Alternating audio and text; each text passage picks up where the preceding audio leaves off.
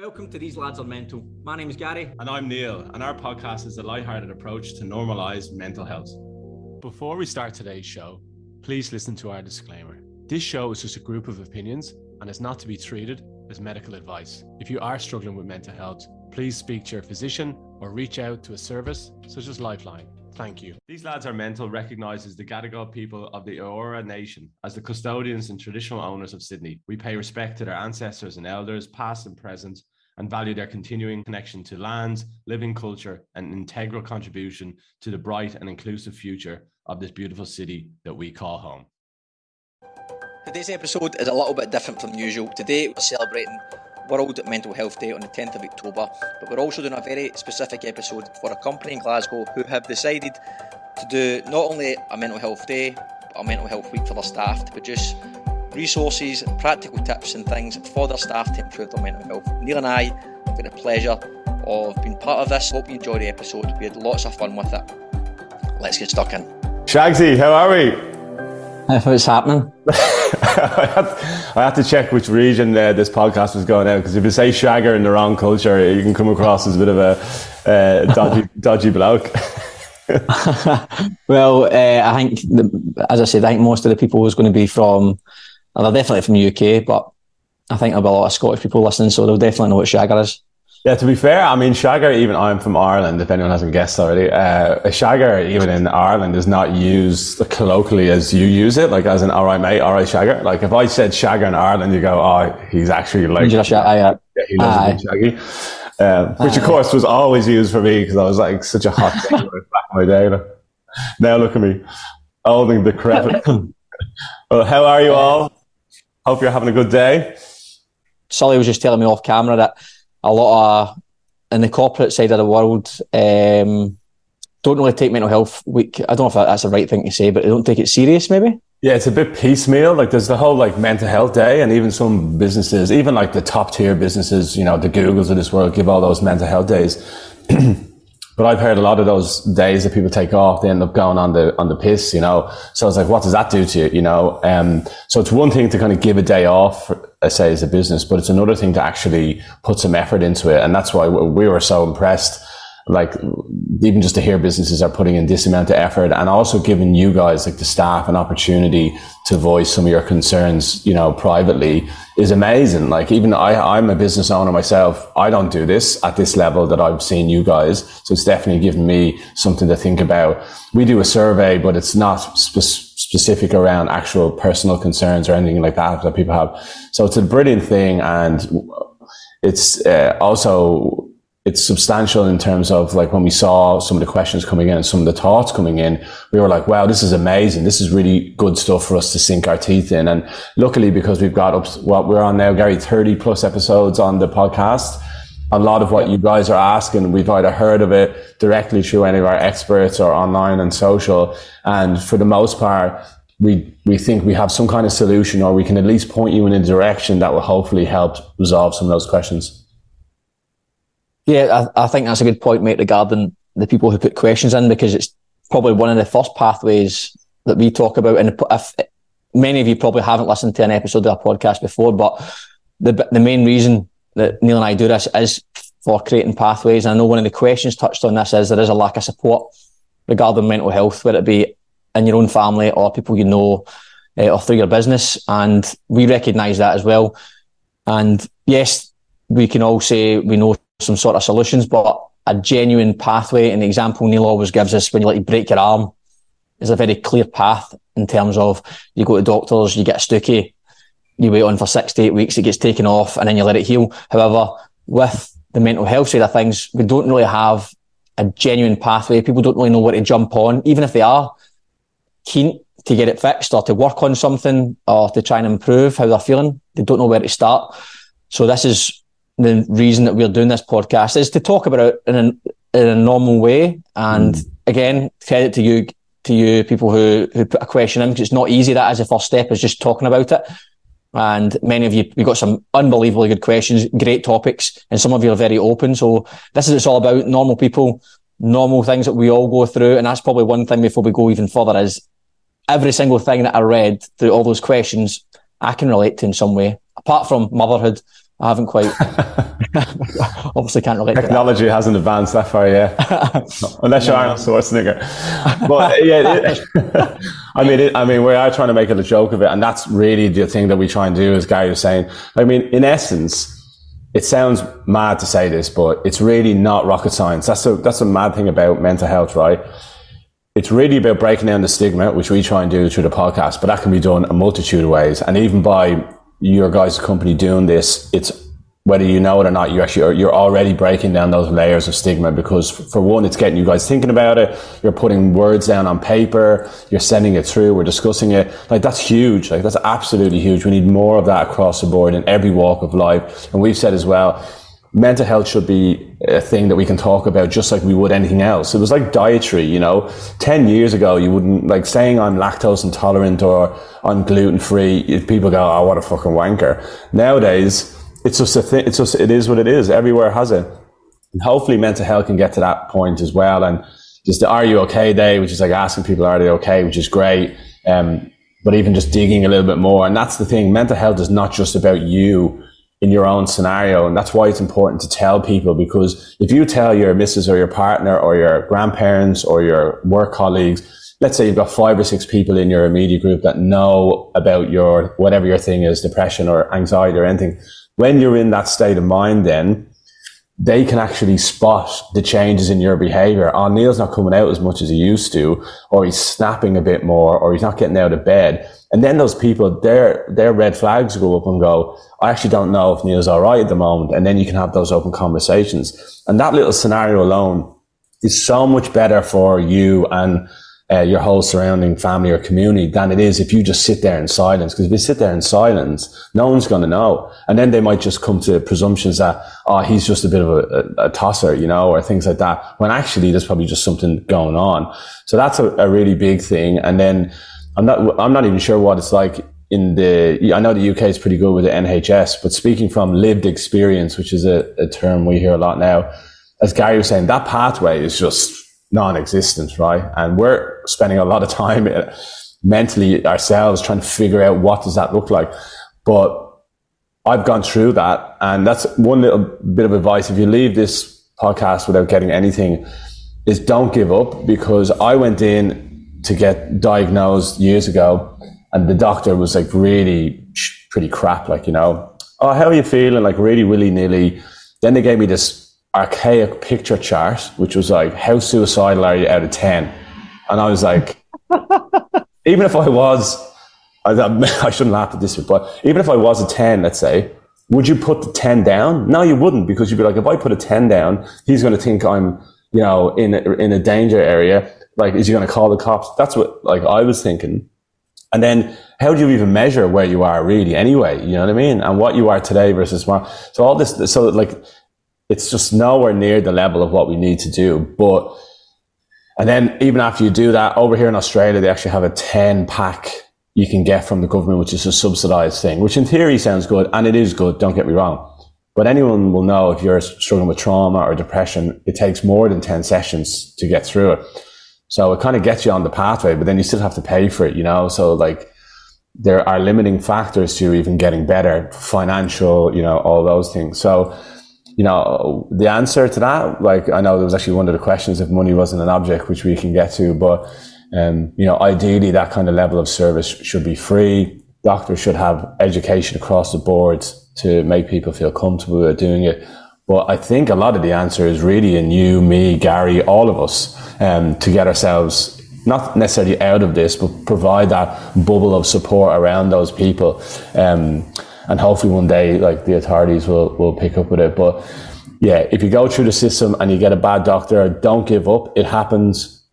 I started psychology, had a terrible psychologist, which could put you off and go, oh, that's a load of, I'm not going back. But I swapped them out, got a new person, totally different experience, and it was amazing. So don't give up. It's like anything.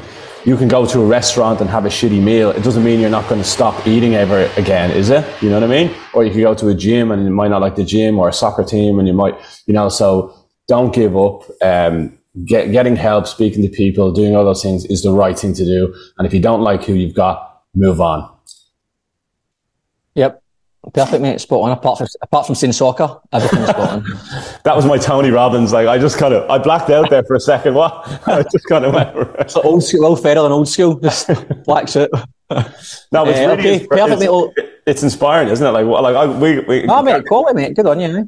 No, but I mean, for you guys, right, doing what we're doing here, like, it is, like, it's fucking amazing. It's like, it for us, it means, like, you know, we need to keep going with all this, even ourselves as podcasts. Yep. It's like, there's so much to do here. And every time Gary and I connect on this topic, we leave a feeling energized, you know? So we know it's a very exciting time for this topic. So well done to you guys. And then, yeah, let's go. Yeah, well, exactly. I can't really say much else that Neil said. So let's crack on with a lot of the brilliant feedback.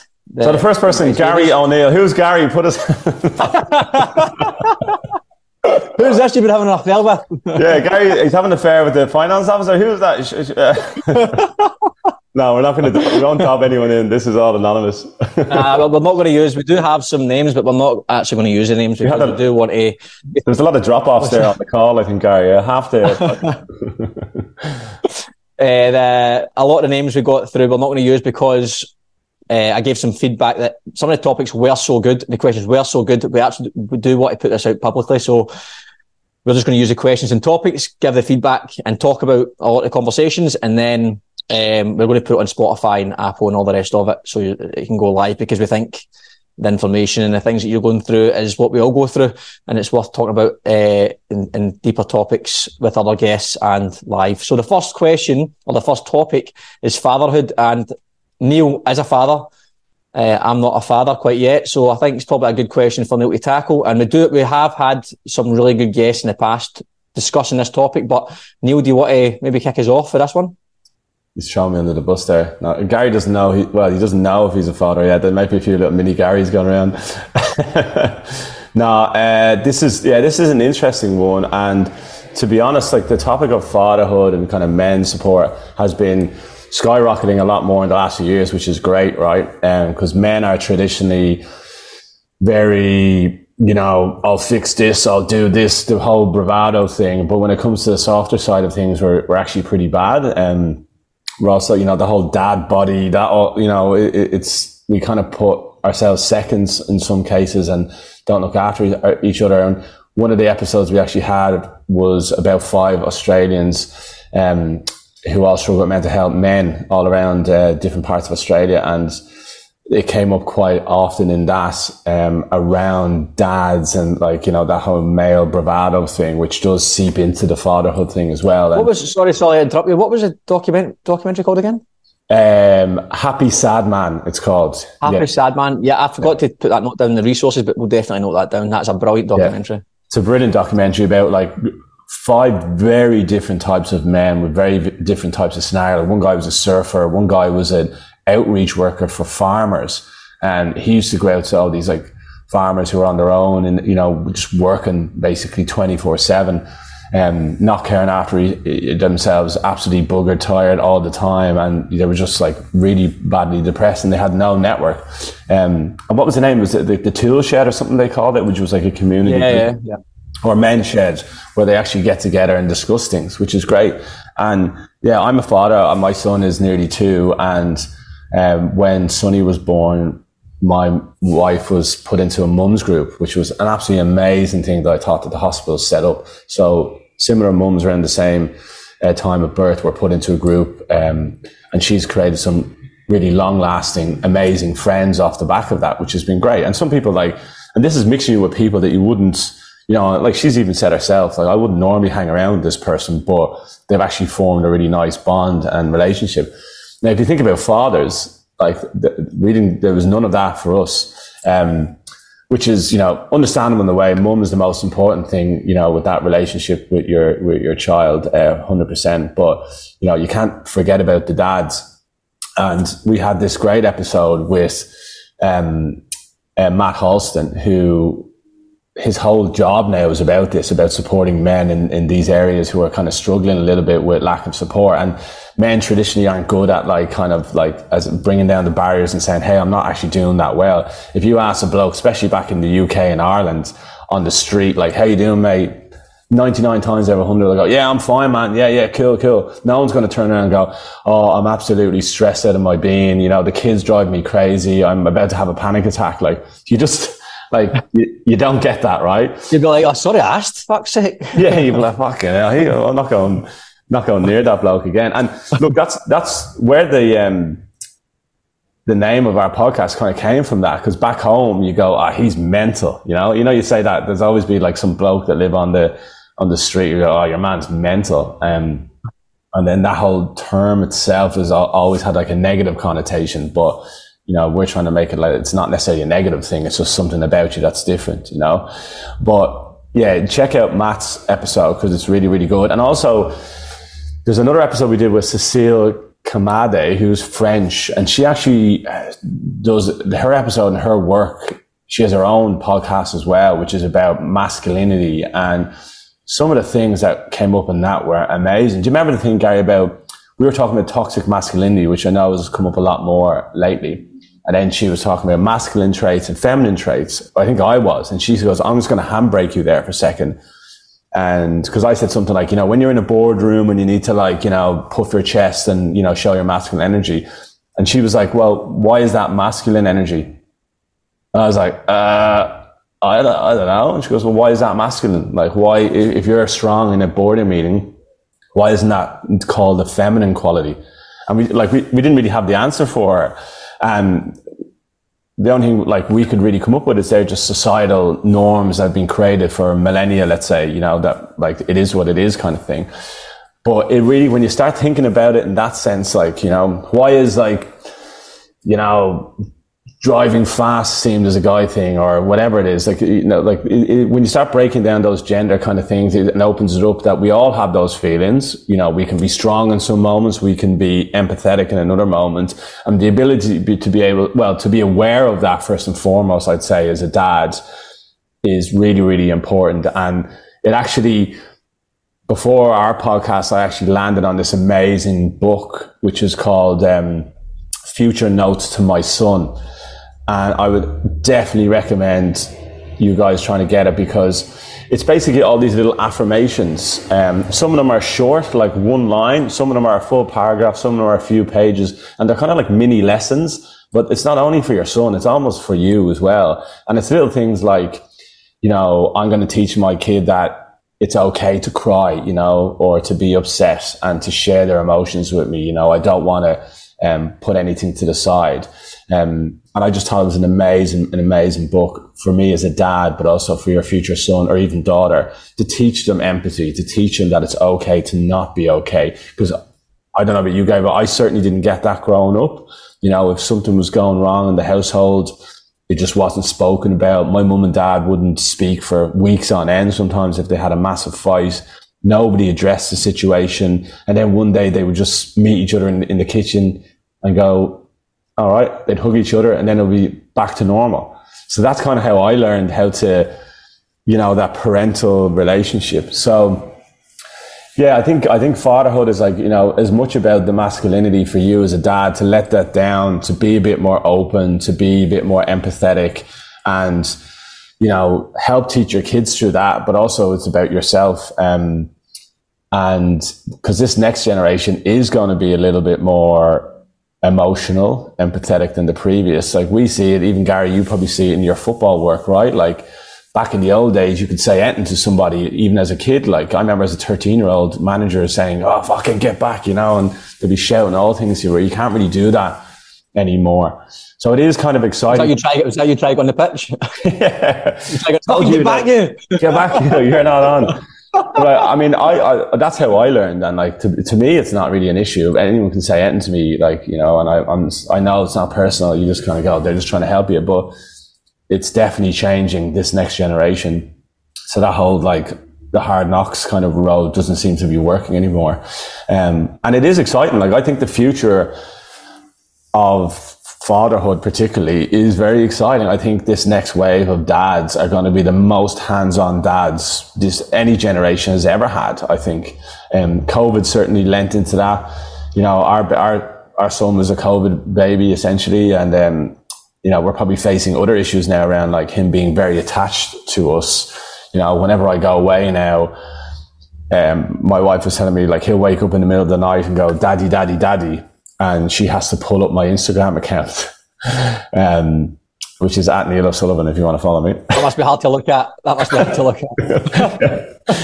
she has to pull up my photo, and then he sees me and goes, "Daddy," and then he goes back asleep, like, you know, which is also frightening. Like, you know, he can swipe, he can do all these things on social media. So we're probably going to face slightly different issues than previous generations. But yeah, the Matt Halston one is a good one, because it's about removing your ego, removing your masculinity, and letting your guard down a little bit, which can not only help your son or your daughter, but it's gonna help you too.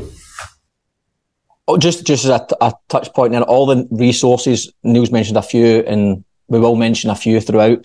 We've put it all in a little bit of a table, and we'll send it through, so you don't have to keep remembering everything I mentioned, because you've all got interest in different topics. So we're just going to put a bit of a resource section, so you just click on a link or use anything that you think is useful for you, so it's easier. Yeah, there's a few people there going, "Oh, thank God, my hand's telling me already." The other thing as well we had in our notes was, there is no right way, you know, and when you become a father or a mother, you're going to get so much free advice, which, you know, people think they're great giving you throwaway advice. And even it's very easy to compare yourself to other parents. There was one of the questions later on, comparison. But you're different. Your scenario is different. The relationship between you and your wife or your husband, or two husbands or two wives, is going to be different. There's different dynamics. There is no, like, I think educate yourself as much as you possibly can. Yes. But then it's up to you what pathway you choose. And it's exactly how we tackle mental health. There's so much stuff out there. It's great to be across as much of it as you possibly can. Well, Gary and I are very careful to go, this is what you should do, because me telling Gary what to do about something versus, you know, somebody else, it can have damaging effects, you know, in that sense. Like, so it's really only you and your partner and your family know what the best way is for you to do it, you know? Yeah, and I can speak from myself growing up, and even compare myself to my friends or people I know. We all had, some people grew up, I knew, with lots of money. Some people didn't have a lot of money. Some people had a troublesome childhood. Some people didn't. Some people had an isolated childhood. Some people had a very sociable one. Different parts of the world. Some people travelled. There's a million different things. And as a parent, you're always probably thinking they need to have lots of money. They need to have the best school. They need to have the best this, the best that, the best that. Every single person who all had these different scenarios growing up, now you look at them, there's no clear pattern in my mates anyway, in terms of how they've turned out from their childhood. The most important thing, from what fact there is a clear pattern, is their parents were there for them growing up, and that was pretty much it. They supported them, and they were there. They taught them some decent principles of life. Be a good person. Family values and things like that. And then from there, ultimately, it's going to come down to what the child's going to make their own decision. And I think that's eventually, I say child, when they get to old enough to start to have emotional, logical values or interests or whatever it might be, they're going to start to make their own decisions. They're going to have different peer groups. So I think.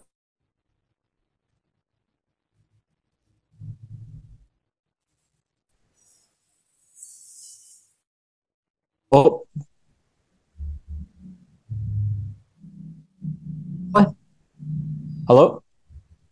Hello? Yeah, sorry, I don't know what happened there. Sorry. So I think that the concern would be, you don't get to see the fruits of your labour until 15, 20 years down the line. It's not like you have a good day and then tomorrow you're like, "Oh, I'm doing a good job here." Yeah. You don't actually know. And then even when it does come to 20 years down the line, what's the sit like right now?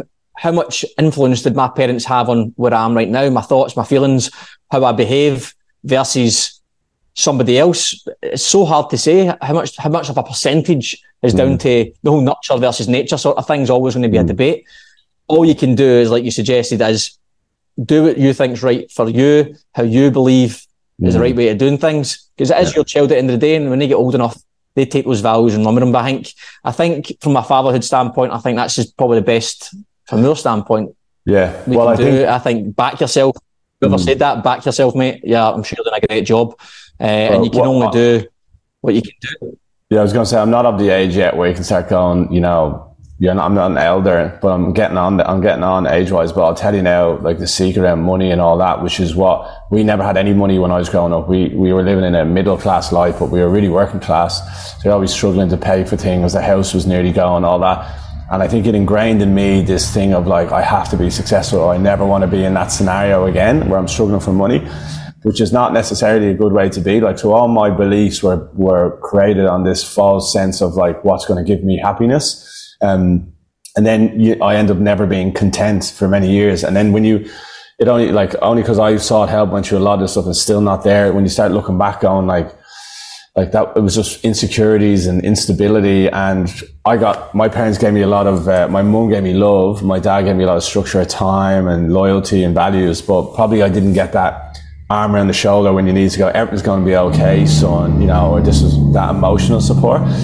But the thing is, like, you end up kind of resenting that sometimes with parents, and you go, I didn't get this. And then you start doing the blame game, but they did their best. I'm in a great position now where years on where I'm like, we're going to be the same. We're going to do things or not do things with our kids. Like, nobody's perfect, and all you can do is your best. And you will recognize that in yourself. And also, like, my dad's family were working class, and they were the happiest family ever. They had nothing, really, there was 9 kids, it was madhouse.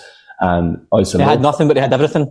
Yeah, exactly. I used to go over there, and even my dad today, he's just happy with a few pints on the weekend, and he works and he has his cup of tea and all that, and he's the happiest man ever. Versus my mum's side were kind of the old money, and there was a load of family drama and all this crap about, when the house was being sold and everyone trying to get their, and it was like, all that stuff doesn't give you joy. You know what I mean? And it's one of the things we have later on. I've been getting mad into Marcus Aurelius now, and one of the things he talks about is spending quality time with family, because one of the statistics that I've seen recently is the average family at the moment only spends 30 minutes a day together as a family, which is, that's scary to think of. Out of 24 hours, you're only spending 30 minutes together, because if you don't spend that quality time, as you were saying, Gary, in 20 years time, your kids will come out in the wash. You know what I mean? And obviously people fly away, and I know that on the call there's a lot of people who do a lot of stuff on the road, which we know, which is fine. But then if that's the case, then you need to be just more aware that I've got to put in that quality time. When I get home, I've got to be present for my son or my daughter or whoever it is. You got to just give that time. And if you do that, they'll see that, and you'll reap the rewards from that. Quality. So there is a lot of different topics, and they're superb. So we'll try and crack on with what we might have to do here. Sorry, I was just thinking we should do this. We might have to break this into a couple of different episodes. We'll just talk. Obviously, we'll go through it all today. Yeah, we can just probably snap into 2 or 3, so it's easy to digest. But the next topic is, and again, another belter. There's a few within this one question, but struggling with body image, feelings of worthlessness, self-loathing. That's starting to seep into intimacy with a new partner, starting to see their own flaws. They want to feel comfortable and confident in their own skin again.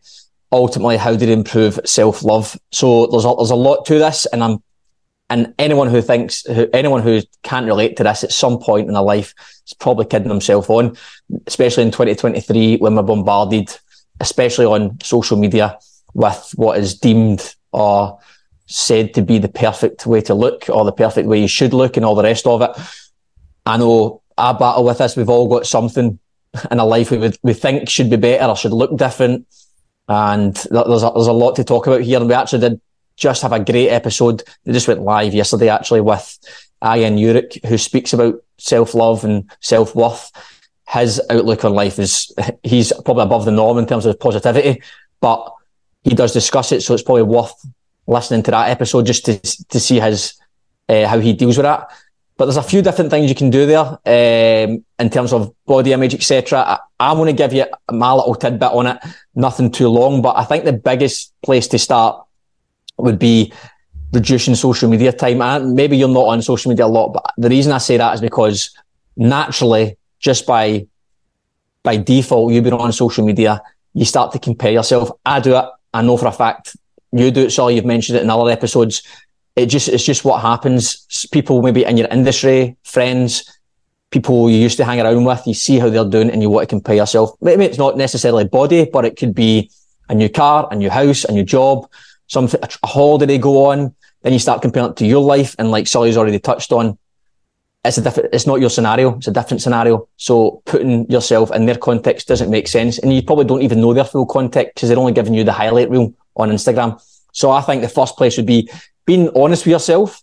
How much are you on social media?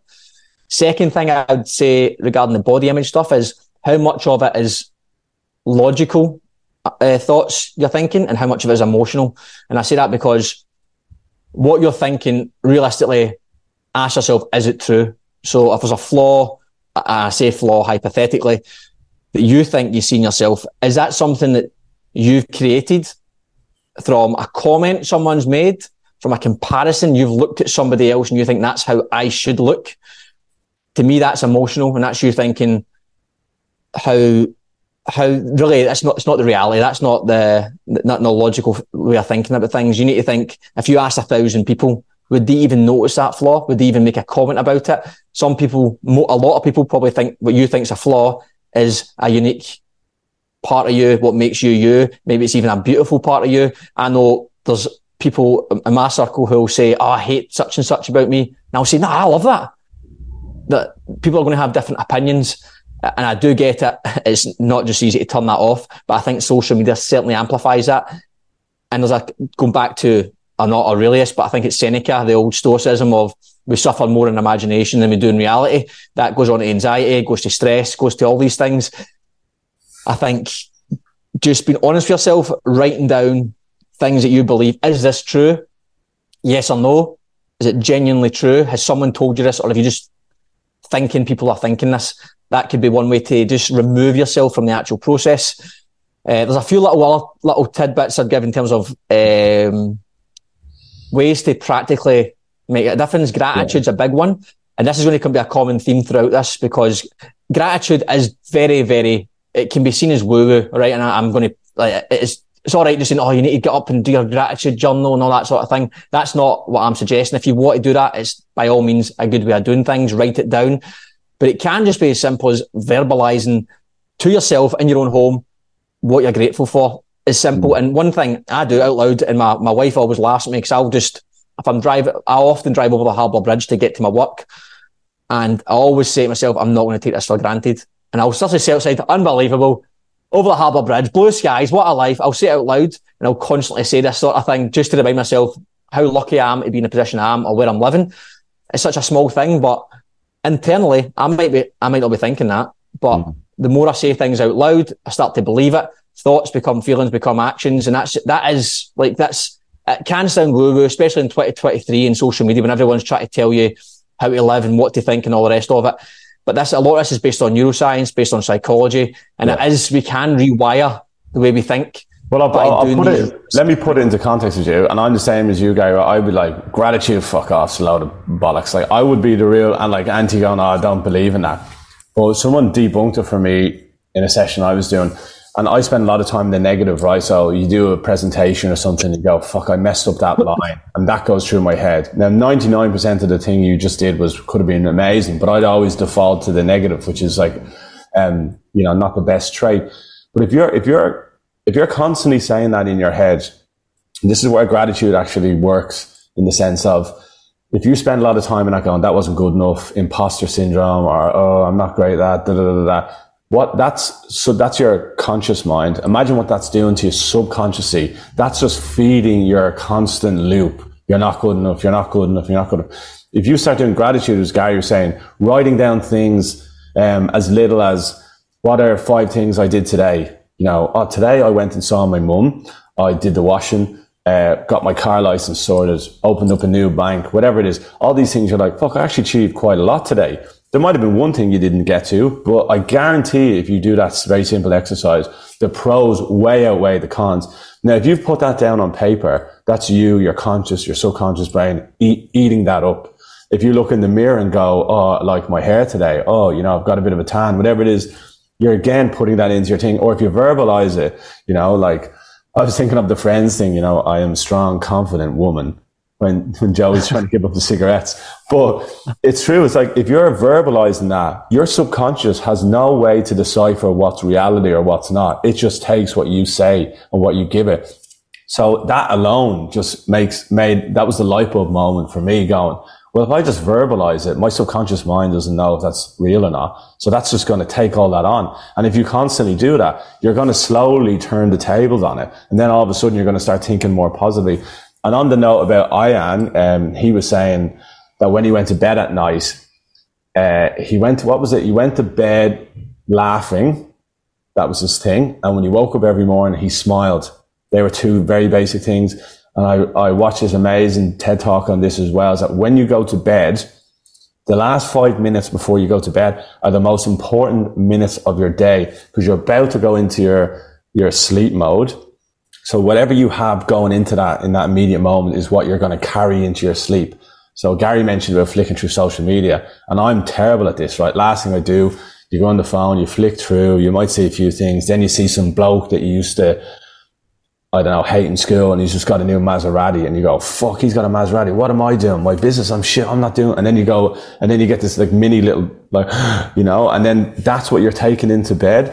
So at least 30 minutes before bed, get off social media so you don't get any of those triggers. And then what the guy said in the TEDx talk is, like, just before you go to bed, try and think of something great in your life. Could be your partner, could be you scored a goal on the weekend. Just take that one thought, linger on it for 30 seconds, and then try and go to sleep. And you're bringing that positive thought into your whole sleep mode, because you've got 8 hours with your own mind and that.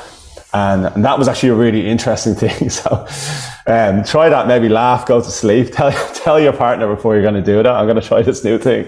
And like, yeah, you'd be surprised if it... What the fuck are you laughing at? Merry Christmas. But yeah, like it's, and as Gary said, there's loads of ways you can do that. You can stand in the mirror and look at yourself and do a bit of a body scan.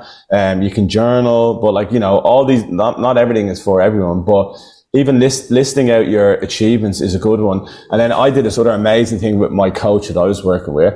And if your self-worth is a bit low at the moment, you think, fuck this, I can't do it anymore, blah, blah, blah. There's this brilliant exercise, right? So from the moment you're born, just get a piece of paper. It doesn't have to be exact. And just think, from the moment you're born, fucking hell. Yeah. Straight out of the womb. Oh. No, if you come, whenever you come of age, now think about when you were born and all the people that you've come in contact and your life has influenced from then till now. And that's everything from, right, okay, well, I played football my whole life, you know, on average there's 15 people on the team. I've been playing that for 20 years. Do quick math. There's 350 people. All right, I went to primary school, yada, yada. Secondary school, yada, yada. I volunteered. I worked in all these jobs. They had X amount of staff. You know, for me, I was involved in this charity event for 4 years. We had a social media page with, you know, 10,000 followers. You know, you can do all that and go through that exercise, just everything you've done in your life, and a very rough estimate. And I came to something like 3.5 million people that my life would have touched, appropriately. Little bastards. Yeah, touched indirectly or directly at some point, which is amazing. And then you think, oh, my life's not enough. And you go, well, if it wasn't for me in this life, I wouldn't have influenced those 3.5 million people. So whenever you think I'm too small or I'm not enough, do that exercise. It was mind blowing for me, you know. Now that, I think ultimately what it comes down to, again, I always try and suggest to think of principles in general. And I think the principle here is think of what's within your control, and everything we've mentioned, tools, things you want to do. As Neil said, not everything's for everyone, but a lot of it is within your control. So there is things that you can do and make change with. For instance, if again, I don't know your context, maybe you don't even use social media, but as simple as, like for me, I put my mobile phone downstairs charging overnight, and I bought an alarm clock, and I have an alarm clock to wake me up. So for an hour before bed, I don't have a mobile phone, because it did used to impact the way I thought. First thing in the morning, I'd check it, a bit of bad news, it would trigger me, or I'd compare myself and blah, blah, blah, and it spiraled. But within my control, I had the choice to move my mobile phone out of there. I had the choice to go to bed earlier. I had the choice to write something down, celebrating your achievements. I mentioned this in a previous podcast. What I'd done, every time I felt low and confidence, whatever else, I took a note of every single time I achieved something. Didn't have to be massive, but simple as I got my citizenship for Australia. I got a new job. I went on holiday. I just mark it down, and any time, especially later in the year, when I felt, oh, I'm not good enough, I've not done well enough, I'd go back to this list and I'd see all the things I accomplished this year. Then I could go back to other years as well. And it sounds like such a simple thing. You can do this in your notes in your phone, but when you look at it all, it gives you perspective of, fucking hell, I'm doing all right here. And I know your question was mentioning body image as well.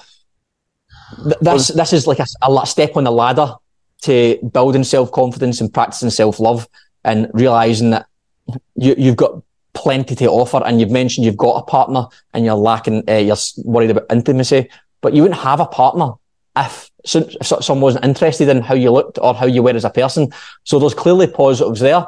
You're focusing on the aspects of the 0.05% of what you don't like, whether the person you're with is probably focusing on the 99.9% or 99.5% of things they love about you. So again, it's just perspective. What we've provided, again, what we've discussed is just from the experts or the people we've spoke to in previous episodes, from our own experience.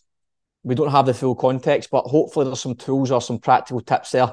I would say just get on the ladder of practicing self-love first, and it will start to build over time and be consistent.